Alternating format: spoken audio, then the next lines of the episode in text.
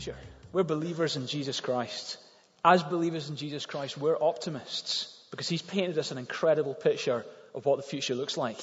This is very different to the worldviews around us in the world. The Greeks and the Romans, their way of viewing future, actually, they didn't really focus on the future. Their golden era was their past. So their focus very much was the past. Hindus have a cyclical understanding of history. They believe that things just go in constant circles. And therefore, there's no ultimate expectation, there's no ultimate build up to some great thing. It's just a constant cycle of karma. Uh, one of the key features of Marxism was they had this dream of a utopia where classes would disappear and there would be a dictatorship and everyone apparently would be equal in a humanistic state. Evolutionists dream of a better future. They say over millions of years we've been evolving to the state we're at now, so advanced, so sophisticated, so morally pure and upright. And yet, we're going to continue to advance in the millions of years ahead to something better. There are many people who are cynical about meaning at all, that history has no meaning and there is no meaning in the future. Bultmann summed this up when he said, the question of meaning in history has become meaningless. But as believers in Jesus, we have optimism because we believe there's a great culmination. There is a great exciting event up ahead. It's like the kids who went into the, the pet shop and he was looking, his mum and dad brought him in to buy a dog. And he was looking around all the dogs, and there was one crazy dog, and its tail was going ballistic, wagging away. And after he looked at all the dogs, his mum and dad said, What dog would you like, son? I said, I want that one. I said, Why do you want that one? He said, I like the one with the happy ending. and I, I, like that one too. I like the idea of a happy ending. Why is it in our souls that's what we long for? I believe it's because ultimately that is what is going to happen. Billy Graham said, I'm an eternal optimist because I've read the end of the book and I found that we win.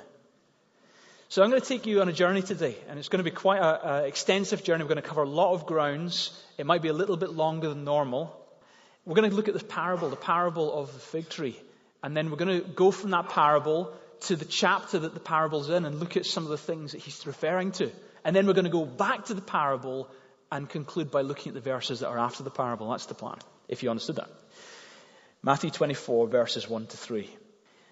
Jesus left the temple and was walking away when his, uh, when his disciples came to him to call to his attention his buildings.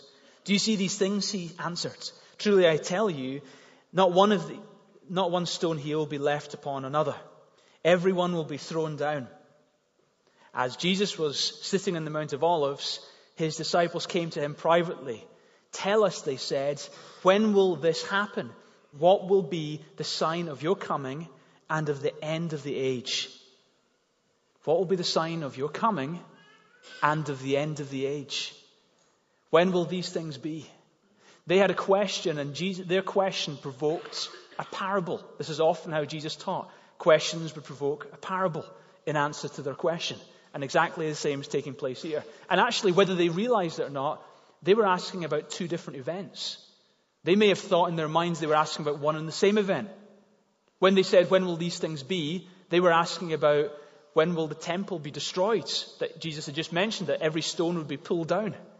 Well, that was a 70 AD event. Jesus predicted it. Uh, but they also said, And what will be the sign of your coming? And that wasn't a 70 AD event, that was a different event.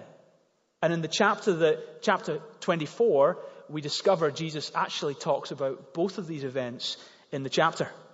Then Jesus answers them with a, a parable, verse 20, verse 32. Now learn this lesson from the fig tree. As soon as its twigs get tender and its leaves come out, uh, you know that summer is near. Even so, when you see these things, you know that it is near, right at the door. So Jesus here has finished his last day of public teaching in the temple course. He no longer teaches publicly. He's now withdrawn to be with the disciples. It's evening, it's sunset, and he's on the Mount of Olives looking back at sunset, back at Jerusalem, in a discussion with the disciples. This is called the Olivet Discourse. This is the Wednesday. On the Friday, he's crucified. On the Sunday, he's resurrected.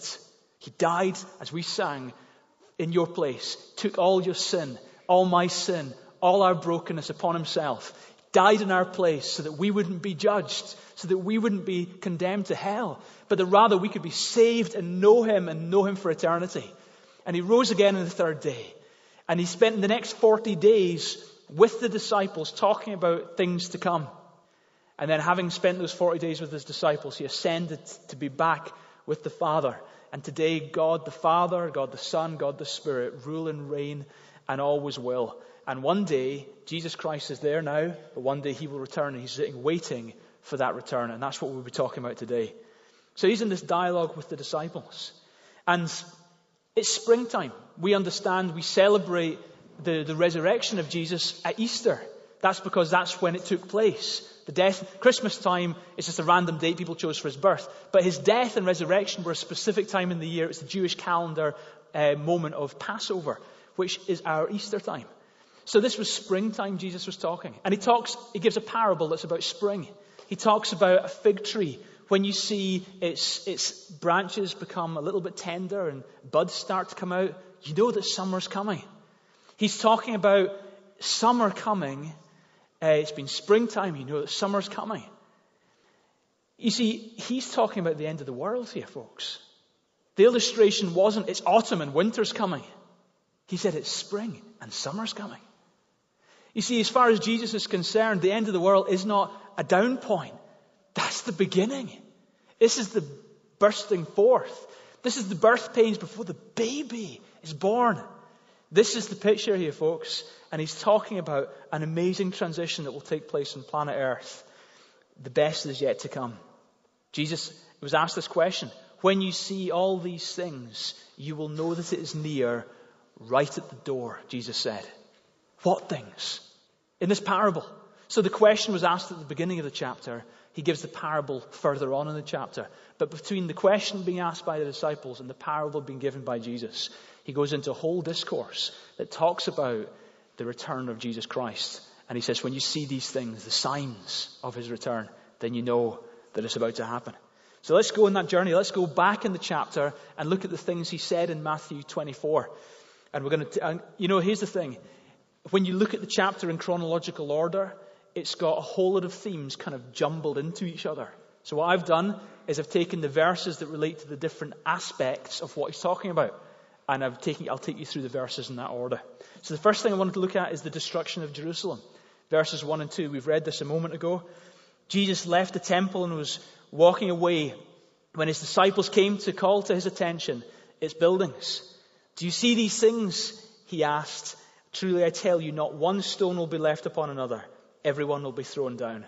The disciples were Galileans. They were hillbillies. They were from the highlands area of Israel. The likelihood is they probably hadn't been that often to Jerusalem. So to be in an urban context with a spectacular building like the Jewish temple would have been, whoa, check out these buildings. I mean, they really were spectacular. The whole Temple Mount area was incredible, phenomenal engineering. Beautiful architecture, gleaming in the sunshine with its gold roof. And they were saying, Look at this. And Jesus predicts the destruction of Jerusalem. In the bits earlier, we understand that the destruction of Jerusalem came because they had rejected their Messiah. And they, it wasn't just their Messiah, Jesus, that the, the Jewish people had rejected, but also they had rejected every prophet that God had sent to them down through the generations. And God drew a line and said, Enough is enough.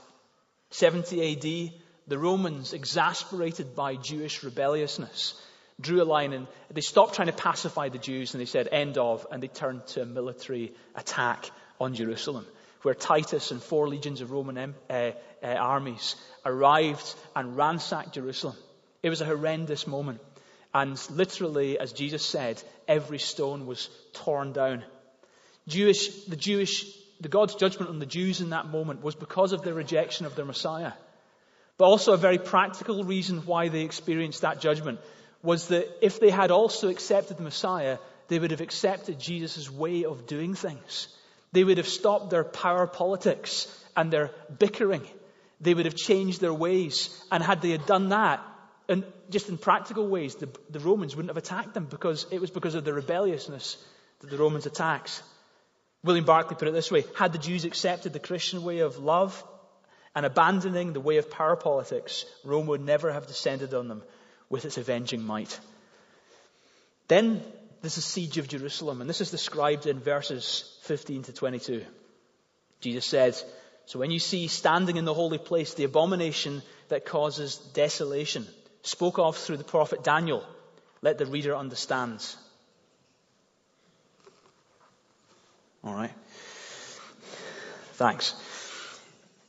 Then let those who are in Judea flee to the mountains. Let no one go to the housetop or go down to t- get anything out of his house. Let no one in the field go back and get their cloak. How dreadful it will be for those who are pregnant in those days and nursing mothers. Pray that your flight will not take place in winter or on the Sabbath. For, for then there will be great distress, unequaled from the beginning of the world until now, and never will be equaled again. If those days had not been cut short, no one would have survived. But for the sake of the elect, those days will be shortened. Again, I believe referring to the destruction of Jerusalem. He talks about, you know what, it's, it's, it's, going to be a barbaric attack on this city, and it, it was truly. Josephus, the Jewish historian, describes that attack. And the Jews actually didn't take Jesus' advice. They, they, instead of running to the hills, they, they gathered in Jerusalem. They locked themselves in. And the Romans laid siege, and there was a famine descended in the whole city. And people died horrible deaths in that city. And it was a terrible moment. 1.1 million Jews died in that moment, and 97,000 of them were taken as slaves. It was a devastating blow on Jerusalem. And then he goes on, and he talk, now he talks about the signs of his coming, his second coming. There's, I guess there's two types of signs. Some of them are dangers from outside the church. Some of them are dangers from inside the church. So dangers from outside the church, verses 6 to 9. You will hear of wars and rumors of wars. But see to it that you are not alarmed. Such things must happen. But the end is still to come. Nation will rise up against nation, kingdom against kingdom. There will be famines and earthquakes in various places. All these are the beginning of birth pains. Then you'll be handed over to be persecuted and be put to death, and you'll be hated by all nations because of me. So Jesus predicts, uh, as, as has been and is being fulfilled these last two millennia, we have seen intense persecution against God's people. We also see in the secular world battles, and we see that in an increasing way. It seems almost every day there's different conflicts erupting in various parts of the world. And it is the case statistically that there is an increase of both wars and conflicts and natural disasters. Jesus predicted this. And he also predicted along with that that being a believer in those times will result in great persecution. It was the case in New Testament times with those disciples that Jesus was speaking to in the Mount of Olives. Many of them, apart from John, they were all martyrs. And many of the thousands and thousands of others in the early church experienced massive persecution under Nero and uh, against, and also with the Romans on one side and then with the Jews on the other. But ever since then, Christians have been persecuted. Here's a statistic from David Barrett and Todd Johnson. They say that there is an estimated 160,000 martyrdoms per year in 50 countries globally. Every year. 160,000 of people, thousands of people who we would sit and worship with on a Sunday gathering in various parts of the world are experiencing death because of their faith. Here's a, a quote from a man called Tahir Iqbal, who was a Muslim convert to Christianity. He was imprisoned in December 7th, 1990 in Pakistan. He was paraplegic and confined to a wheelchair. Life was utterly uncomfortable and tough for him even before being imprisoned, but now he was imprisoned because he was a believer and he refused to renounce his faith in Jesus. When he was asked about the possibility of being hanged for his faith, he answered, I will kiss my rope, but I will never deny my faith. He died in prison 19th of July 92. There has always been persecution and there will always be persecution as long as people are living authentically for God. Now, many people at this point would talk about a thing they call the tribulation. Who's heard of the tribulation? Okay, so half of you. The tribulation is described in Daniel and in Revelation. Most people would believe it's a seven year period if you're to believe literally what's written in Daniel and Revelation.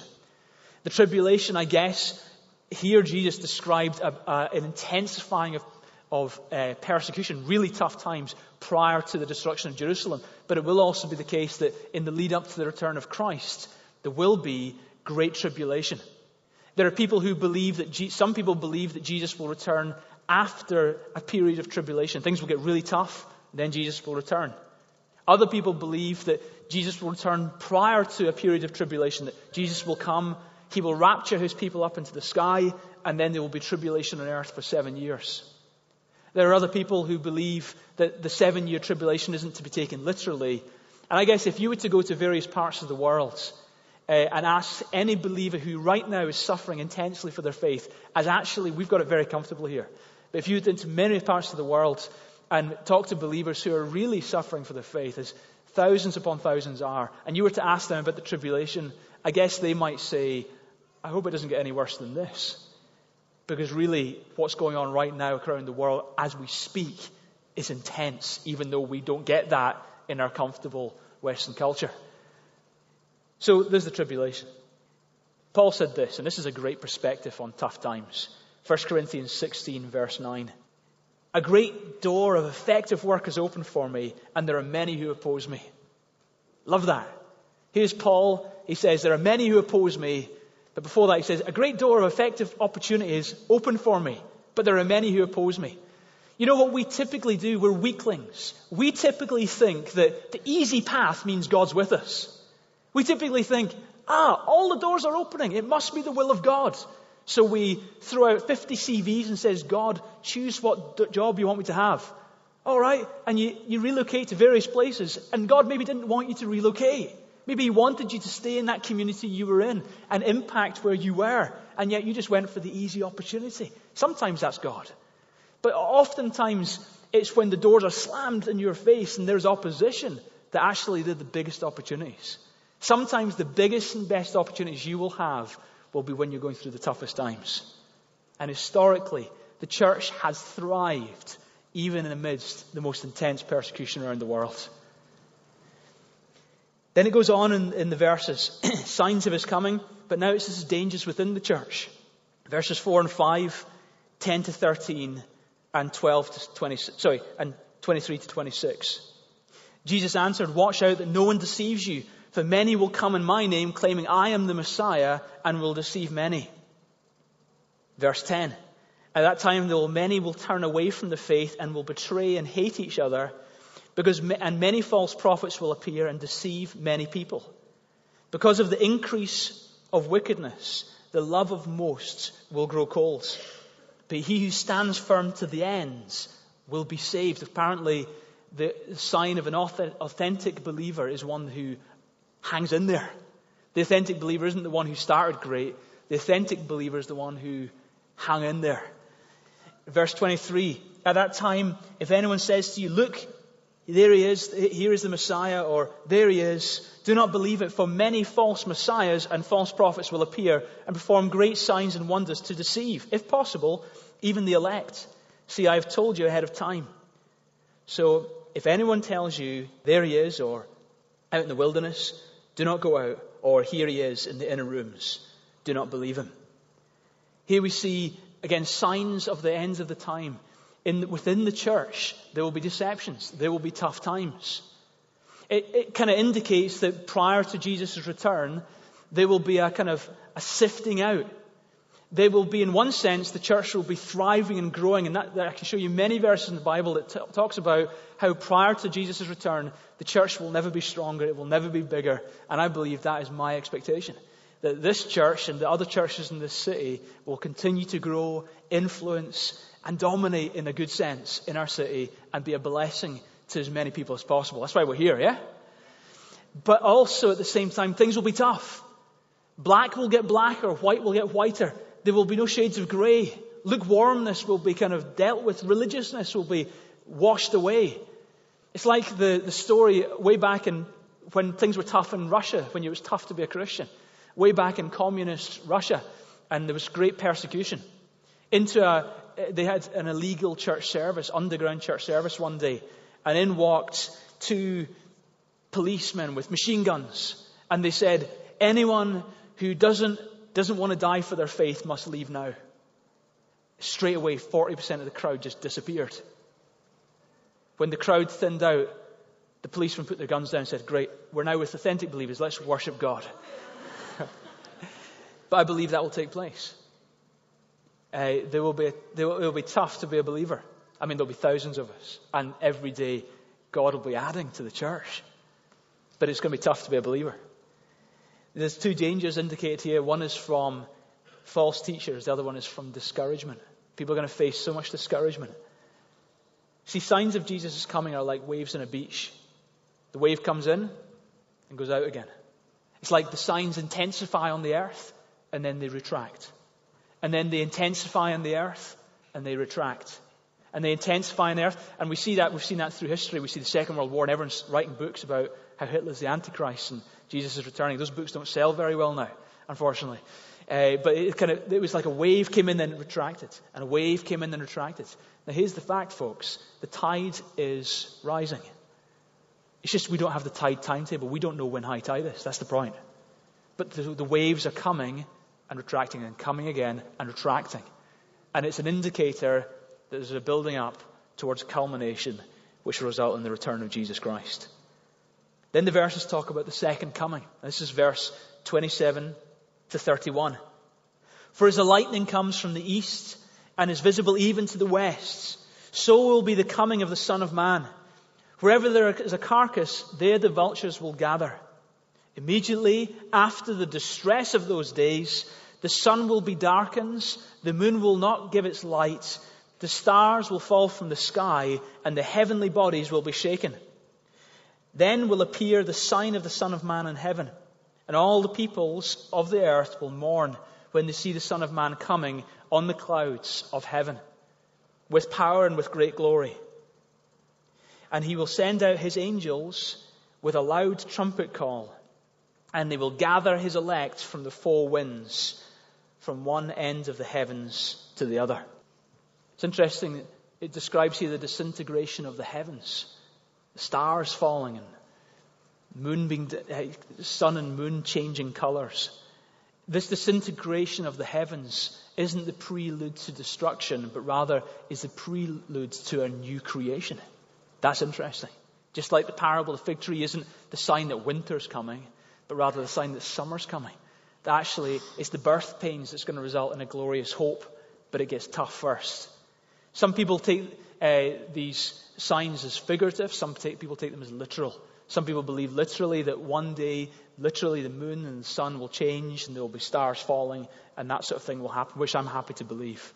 Other people believe figuratively that this is talking about, as, as in various other places in the Bibles, when it talks about the heavenly beings, sun and moon and stars, it's often referenced to nations, talking about nations falling and superpowers coming to an end, which also may well refer to. The difficulty I have is when people are crystal clear when the Bible isn't. Uh, I just don't have the confidence to do that. But the Bible is nevertheless clear that he will return, and there will be very clear signs that his coming is near. Now, before his return, in Revelation chapter 20, it describes a millennial reign of Christ. And let me just take a little interlude here just to talk about some of the positions that people have on this. In Revelation 20, it describes how Satan, that serpent, the ancient dragon, will be bound and will be thrown in a pit, uh, and he will be bound for a period of 1,000 years. And Jesus will reign from Jerusalem with the saints, and the unbelievers will be outside Jerusalem. And at the end of that thousand years, Satan will be loosed. Will, he will deceive the nations. He will gather the nations, and there will be a great battle, the battle of Armageddon, and fire will come down from heaven and consume the baddies, and the goodies win. Some of you are sitting there freaked out. Others are saying, Yeah, I'm with you. Ah. Now, it sounds like a sci fi movie. People who take Revelation 20 as a literal description of what will take place are called premillennialists. They believe that Jesus will come uh, pre millennium.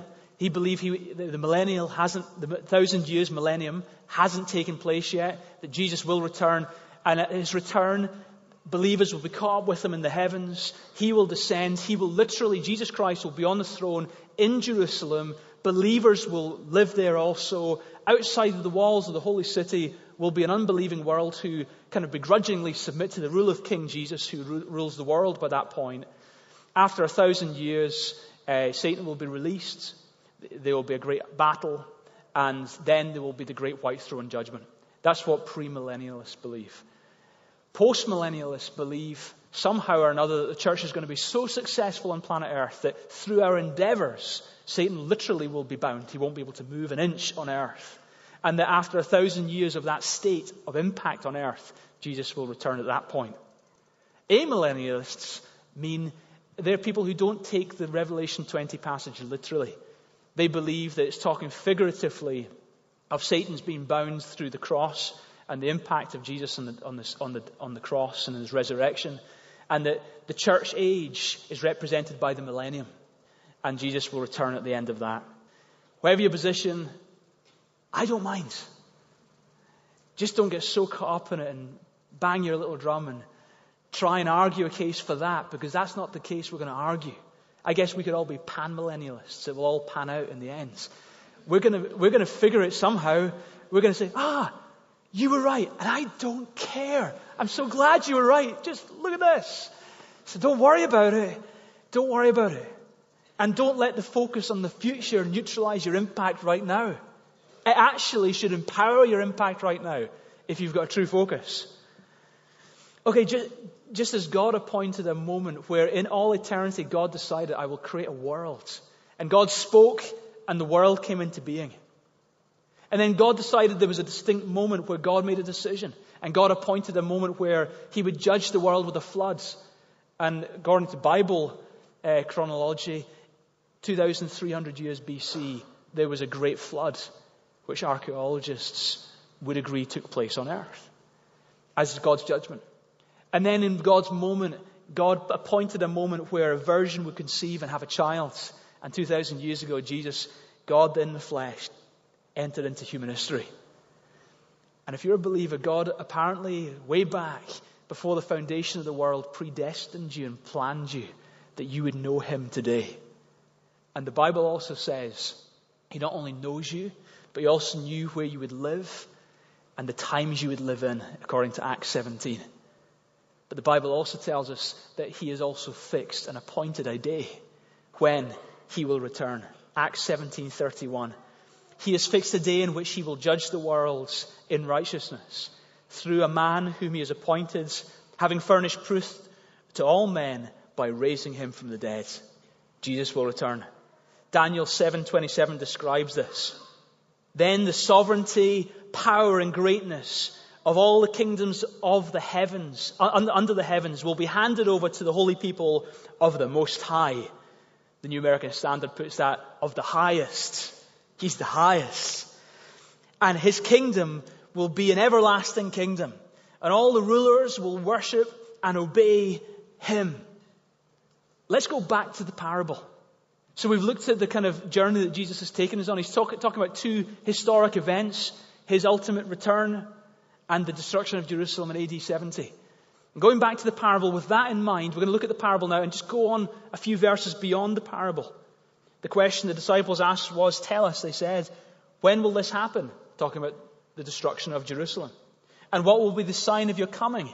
Talking about the great event at the end that we're still anticipating. Jesus answered them in verse 23 Now learn the lesson of the fig tree. As soon as its figs get tender and its leaves, leaves come out, you know that summer is near. Even so, when you see all these things, you know that it is near, right at the door. It's not the end, just the beginning. You see, when it says it is near, right at the door, in Luke's gospel, that phrase is expanded a little bit. It says this recognize that the kingdom of God is near. So what, when it says it is near, what, what's it? Well, in Luke's gospel, it tells us it's the kingdom of God. So what's it saying? Well, it's saying that the ultimate reign of God is going to be in heavens and on earth.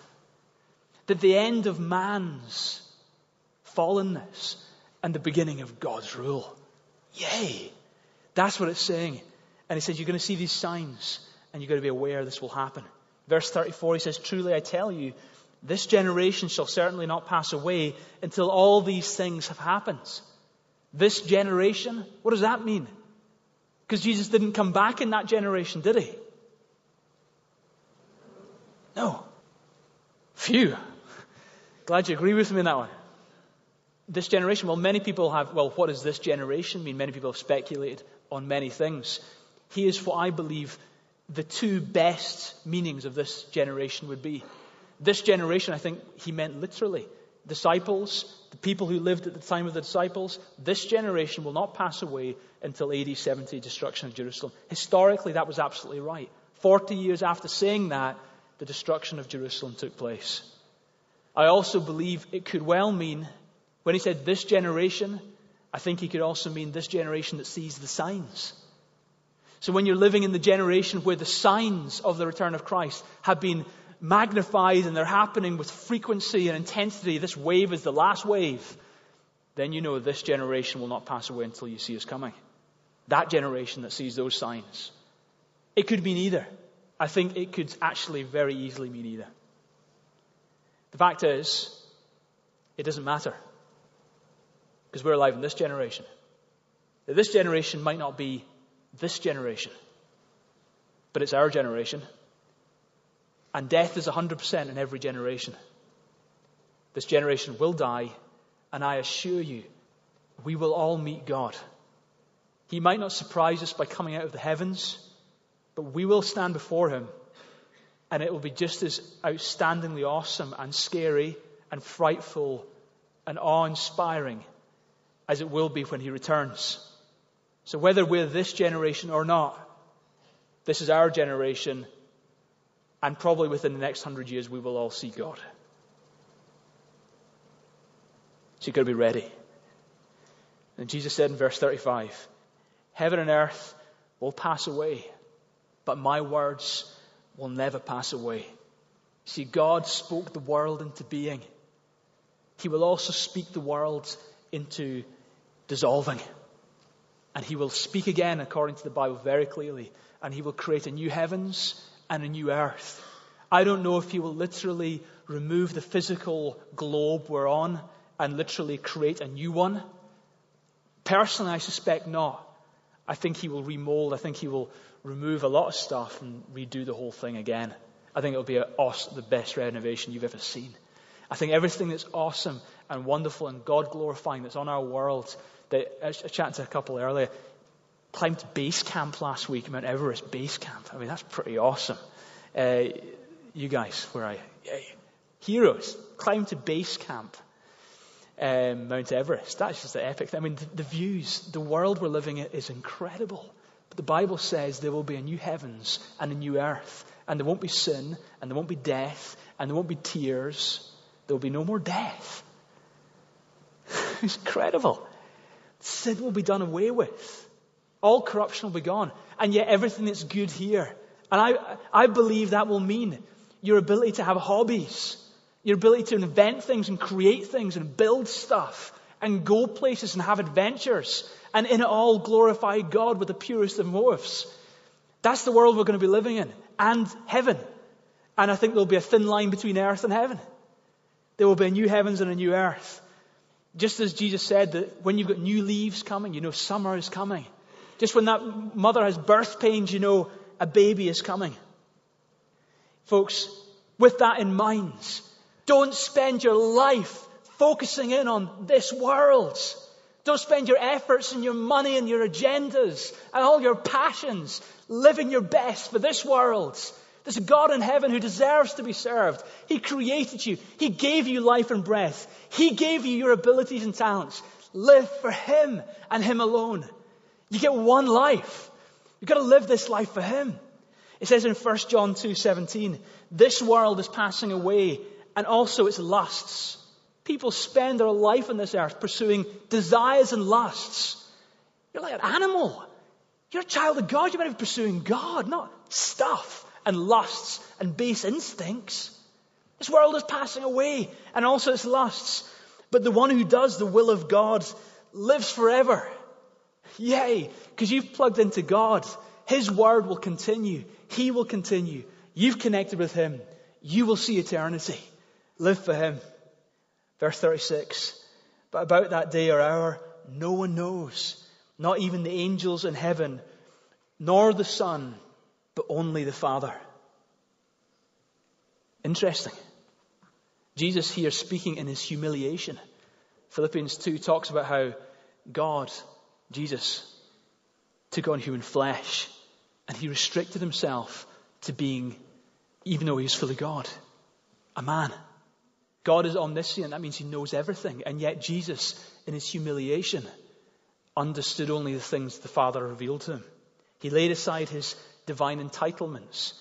In his humiliation, he didn't, however, lay aside his divine nature or attributes. He's fully God, yet fully man. And as such, didn't even know because he'd restricted his knowledge. The Father knows. Jesus said this no one knows the day or the hour. And yet, ever since then, human beings the way we are, we speculate. And say, well, the Antichrist had five fingers in that hand and he had three nose hairs. And he took five paces in that direction, and those things represent this. And that means by September, the, you know, we come up with all these kind of crazy calculations. And uh, we try and figure out when Jesus will come back. But Jesus said, No one knows the day or the hour. In fact, he said, Be careful that no one deceives you. 90 AD started. Clements, Clement I predicted the date for Jesus' return. He was wrong. Second century, there's a group called the uh, Montanists who predicted the second coming of the Lord within a few years. They also were wrong. Joseph Smith, the founder of Mormonism, uh, the Church of Jesus Christ and the Latter day Saints, he predicted the world would come to an end definitely in 1832 or 1890, as that first date came and went, or 1891. Mm-mm. And then there was the Millerites who said the Lord is coming on March 21st, 1843. And, oh no, October 22nd, 1844, and that didn't work out either. And then there was Ellen G. White who founded Seven Day Adventism, who said the Lord would come back in 1850. Guess not, 1856. And then there was the Jehovah's Witnesses. They're fantastic at this. Who said the Lord will come back in 1914, 1915, 1918, 1920, 1925, 41, 75, and 1990. And every time they're getting closer, folks. If you're in those movements, get out. See, folks, it, Jesus said, not even the angels in heaven know. And the angels are hanging around the throne. But you're saying, no, no, me and my group know. The angels are hanging around the throne and you know. Oh, really? Verse 37. As it was in the day of Noah, so it will be at the coming of the Son of Man. From the days before the floods, people were eating and drinking, marrying, and being given in marriage, up until the day that Noah entered the ark. And they knew nothing about what would happen until the flood came and took them away. That is how it will be at the coming of the Son of Man. Two men will be in a field, one will be taken, the other will be left. Two women will be grinding uh, with a hand mill. One will be taken, the other will be left. Therefore, keep watch, because you do not know on what day your Lord will come. But understand this if the owner of the house had known at what time of night the thief was coming, he would have kept watch so that they would not have let his house be broken into. So you also must be ready, because the Son of Man may come, will come, at an hour when you do not expect him. Two things I want to leave you with. The first thing is this be ready. Jesus says this. So you also must be ready because you don't know when the Son of Man, what, what hour he will come. Be ready. Here's some historic facts. Jesus, during his earthly ministry, predicted that he would die on a cross and the third day rise again. Historically, they happened. He said that would happen, and it happens. During his earthly ministry, Jesus went on record and said that there will be a destruction of Jerusalem where not one stone will be left upon another. Historically, it took place within the generation Jesus predicted it would take place in. Jesus Christ also said he will return, that day will come. And just as historically sure as the past two events have been that he predicted would happen, I assure you, and I believe with all my heart, that Jesus Christ will return. There is an exact moment. It's not been kind of forgotten about. God is very much on agenda. The return of Christ will happen, and history will prove it to be so. Don't be like the folks who were in Noah's day. They mocked Noah. Why is a guy, this old guy, building a huge boat inland? You know, this colossal boat. And he says there's going to be a flood. He says there's going to be judgment of God. And the Bible says they just went on marrying, getting married, living, doing their thing, ignoring God. And then a day came and they didn't expect it. They didn't believe what Noah had been saying to them all this time. They didn't expect it. And the judgment came. So too it will be identical in the day that Jesus Christ returns. So you've got to be ready. You've got to be ready right now. How do you be ready? Well, you be ready by live ready. That's how you be ready. You've got to live ready every moment of your life. The fact is, we could, whether Jesus comes back right now, your heart could stop beating right now. Now don't. Let me finish the message first. But your heart could stop beating right now. You could just go into eternity right now, whether you feel ready for it or not, whether you've prepared anything or not. You've got to be ready. You've got to be ready today for meeting God. Life is short. It might not continue as long as you anticipate. I hope it does, but it might not. And also, a day will come when you will meet Him face to face. But here's the truth whether you meet Him face to face at the end of your life, or whether the, the clouds split and God comes as He promises He will, either way, you're going to stand before Him. I'm going to stand before Him. And here's the truth either way, we're sitting before Him now. Right now. If we could see him right now, we would be beside ourselves. If we could see him as he is right now in our midst by his spirit, he is here. If we were just aware of that, how are you living in private? When no one else sees, God sees.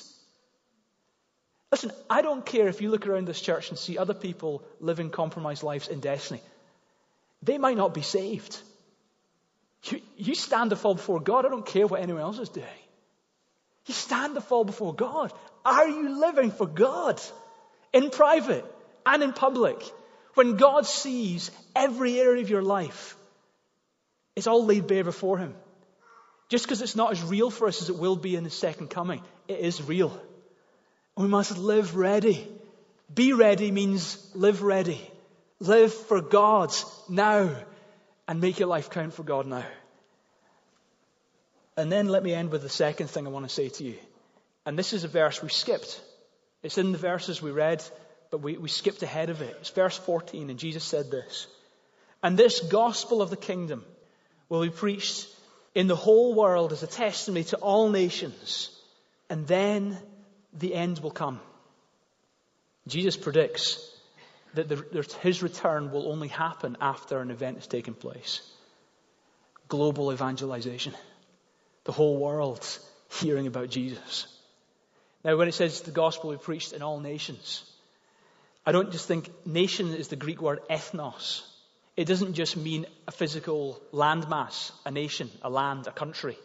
It actually typically more often means a tribe or a people group. And just so you know, there are many, many more people groups than there are countries. So when it says the gospel we preached in all nations, it's saying the gospel we preached in all people groups in our worlds. And there is a long way to go. Jesus' first coming was so that we could be saved. Jesus' second coming is so that the world will be judged. Jesus' first coming gives salvation the Bible, Paul says, I'm not ashamed of the gospel, for it is the power of God to salvation. Believing in Jesus' first coming is what gets you saved. Believing in the second coming doesn't get you saved. Believing in the first coming gets you saved. We're not called to preach the second coming. We're called to preach the first coming to the world. According to the Bible, the second coming will only happen once first comings had full impact on earth. So instead of us being so heavenly minded by thinking about these things, what this should do for us, folks, is it should stir in us such a passion for other human beings that we say, we're going to share the first coming with as many people as we can while we're alive. We're going to tell people about Jesus, the one who came and died for them because they, they mattered so much to God. And he rose again so that they can be eternally saved. We're going to share that message. Share it wherever we go in authentic ways. Tell people about your faith in Jesus. Uh, invite people to church. If you, if you can do the leafleting Graham said, invite people to come along and hear Ian McCormack in one of those two nights. Get leaflets, there's bundles in the information desk. We're needing leaflets. Take, take one bundle if that's all you can do. If you want to take three, four bundles, if you've got a few extra hours, do that. But take what you can do and either way, take leaflets with you. Invite friends. Let's make the most of our opportunities. As I was flying back from Mallorca, I was sitting beside Michael on one side, Angie and Becky were behind us in the seats behind us. And on my, uh, on my right, there was a, a, a lady there called Liz. Liz, are you here today? Don't know if you're here. No. Advised her to church. She, she said she was heading down to a wedding down south, but she does plan to come, she said. So maybe you get to meet her one day. I, I got a chance to chat to Liz about my faith, and I told her about this church. I said, You're a wonderful bunch. Right, so you better not let me down. uh, I said, Honestly, they're amazing. They don't sin ever. Not after this sermon, you won't. So I said, Liz, you should come to church. So I invited her on, gave her an invitation. Keep them in my wallet all the time. Little credit card size invitations. All the time. Have them with me. You should do the same. And uh, do you know what she said to me? She said, Peter, I work in a special needs school in Edinburgh. And the chaplain in that school is the most amazing man. She says he gets down and he rolls around the floor with the kids, the special needs kids, and he can relate to those kids like no other religious person I've known. And he said he does their funerals for them, and he's completely there for the staff. And she says, when my daughter gets married, I'm going to get him to do my wedding. So do you know what? Me telling her about God, me telling her about coming to church, it wasn't that hard. Because someone had just lived it out in front of her for months and for years. And she observed that and she was wide open to hearing. And she said, I'm going to come to your church, she said. So you can look out for her. Tell me if she comes. But just live your faith. Live a witness. Show that you, you know, you're living with a different anticipation than the world around you. You're born for another world. You're born for God. Live for Him and also speak for Him. Tell people about Jesus Christ. Someone likens the first coming of Jesus Christ to being like D Day when the Allies landed in the Normandy beaches. And because of their success in the Normandy beaches, historically, that was the moment the tide turned. It was because of the success in the Normandy beaches that victory was assured. But it wasn't until V Day, which was Victory Day, when eventually the German army laid down their arms, that victory was affirmed. And just as there was a period between D Day and V Day and there was a conquest for the land, so too it is today. We are living in the era between the first coming and the second coming of Jesus Christ. Victory is ultimately assured, and He has appointed a day in which He will judge the world. That will be a second coming. But in the meantime, we have a role to play. We have a job to play. We must live ready and we must share our faith with the world around us. And as we live like this, a moment will come where Jesus will return. Someone once said, There is only one life, and it will soon be past. And only what is done, only what's done for Christ will last. Let's pray. God, we're in your presence. And God, you know every part of our life. You know every secret in our life. You know every struggle in our life. And I want to thank you because of Jesus. You have grace for us. I want to thank you, as Graham said earlier, we can come boldly before your throne. I want to thank you, a God who is a God of love and a God who, because of your love, you're holding back judgment on this world because you want this world to get saved. I thank you, you're a patient God and a loving God. Father, I ask you that we will live lives before you. We will live ready. We will live lives before you, knowing that we're living before Almighty God. God, I pray, would you grip our hearts with some, some of the reality of that? And let us live in a wholesome fear of God with a passion for you and a deep desire to live for you and serve you. Not because that's what saves us, because Jesus, your death on the cross is what saves us, but because really it's the only appropriate way to live before a holy God. And because actually we want to offer our whole lives as an act of worship to you, God. everything about us, we want to glorify you. God, I pray for anyone here today, and as ever, I include myself in these prayers. I pray for anyone here today who's dabbling with sin, who's messing around, and they're living like, sure, other people don't see. Or maybe their attitude is, well, oh, doesn't matter, God will forgive me. And God, you do forgive. But how could we act that way? Because you're great. I ask God, in Jesus' name, that anyone here today who's living a double life, who says they're a Christian, but they're messing around and living totally compromised. I pray today, God, from the depths of their being, they will repent before you and they will live for you, Jesus, and they will live ready. The last thing we would want is the skies to open and we're in the middle of some sin or another, or in the middle of a thought or another. God, we don't want to mollycoddle these things, we don't want to hold on to them, we don't want to pamper these things we want to reject them, God. We want to live for you, God. Just, just right now, just as the band play, just wherever you are, repent. Ask God for forgiveness. Make a choice. I'm going to live differently. I'm going to stop sleeping with my girlfriends. I'm not married. I'm, just, I'm going to stop perving in those areas. I'm going to stop justifying that type of behavior. Repent. I'm going to stop that dubious work practice, which is actually called theft. Repent. If you call yourself a believer, live for God.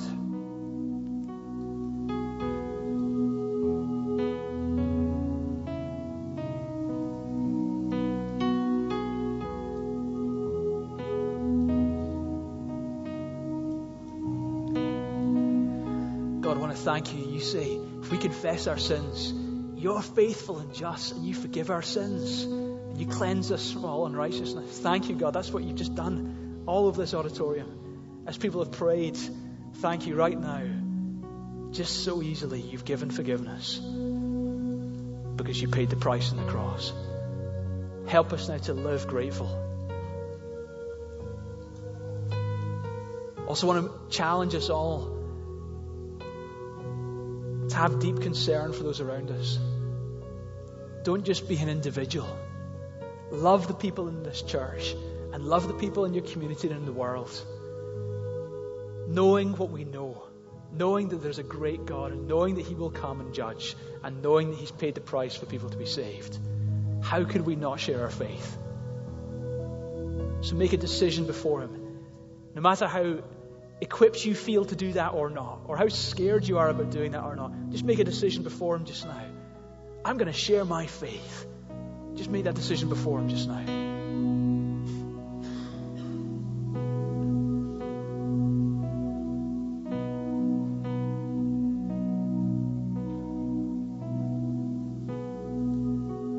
So, God, we pray, give us opportunities. Give us opportunities this week, this month to share our faith with people who are so precious in your sight. You've known them since they were in their mother's womb, and you planned them since the beginning of the time. And I believe you have a plan for them also. Would you save them through our witness? Father, now I want to pray for anyone here today, God, who doesn't yet know you. I pray, please, Father, soften their hearts and let them come to you just now. Let them experience your love right now. Let them be saved right now. I'm just going to give you that opportunity out there. If you're here and you're, you're, you're not saved yet, you don't know God.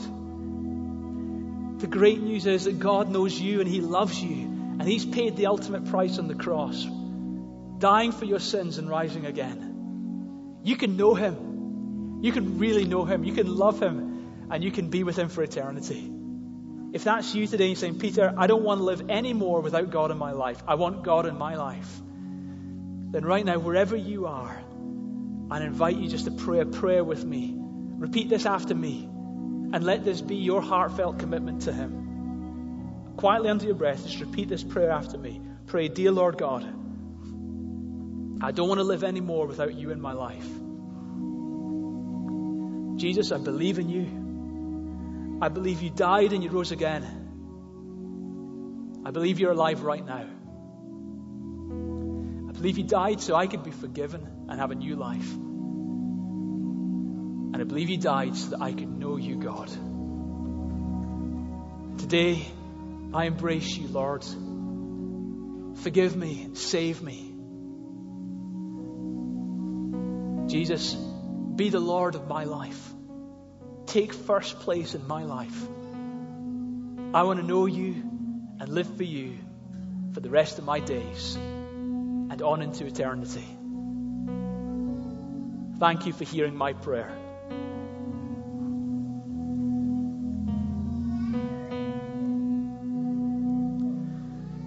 Okay, if you prayed that prayer, just keep your eyes closed. If you prayed that prayer and you made that decision, I would love the privilege of praying for you. So if you're here today and you made that decision and you prayed and you invited Jesus to be the Lord of your life, can you just indicate that to me just real quickly, just by popping your hand up? Thank you. Anyone else? Thank you. Thank you. Anyone else? Anyone else? Before I pray.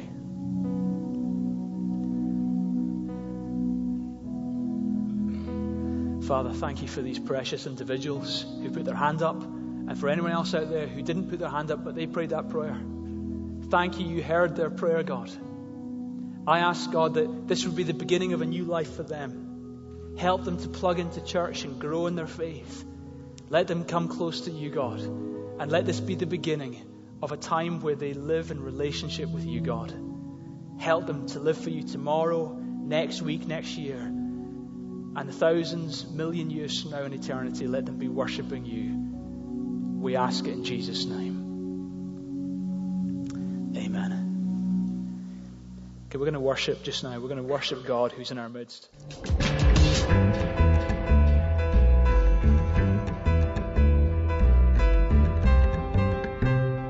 Hi, I hope that today's message has helped you.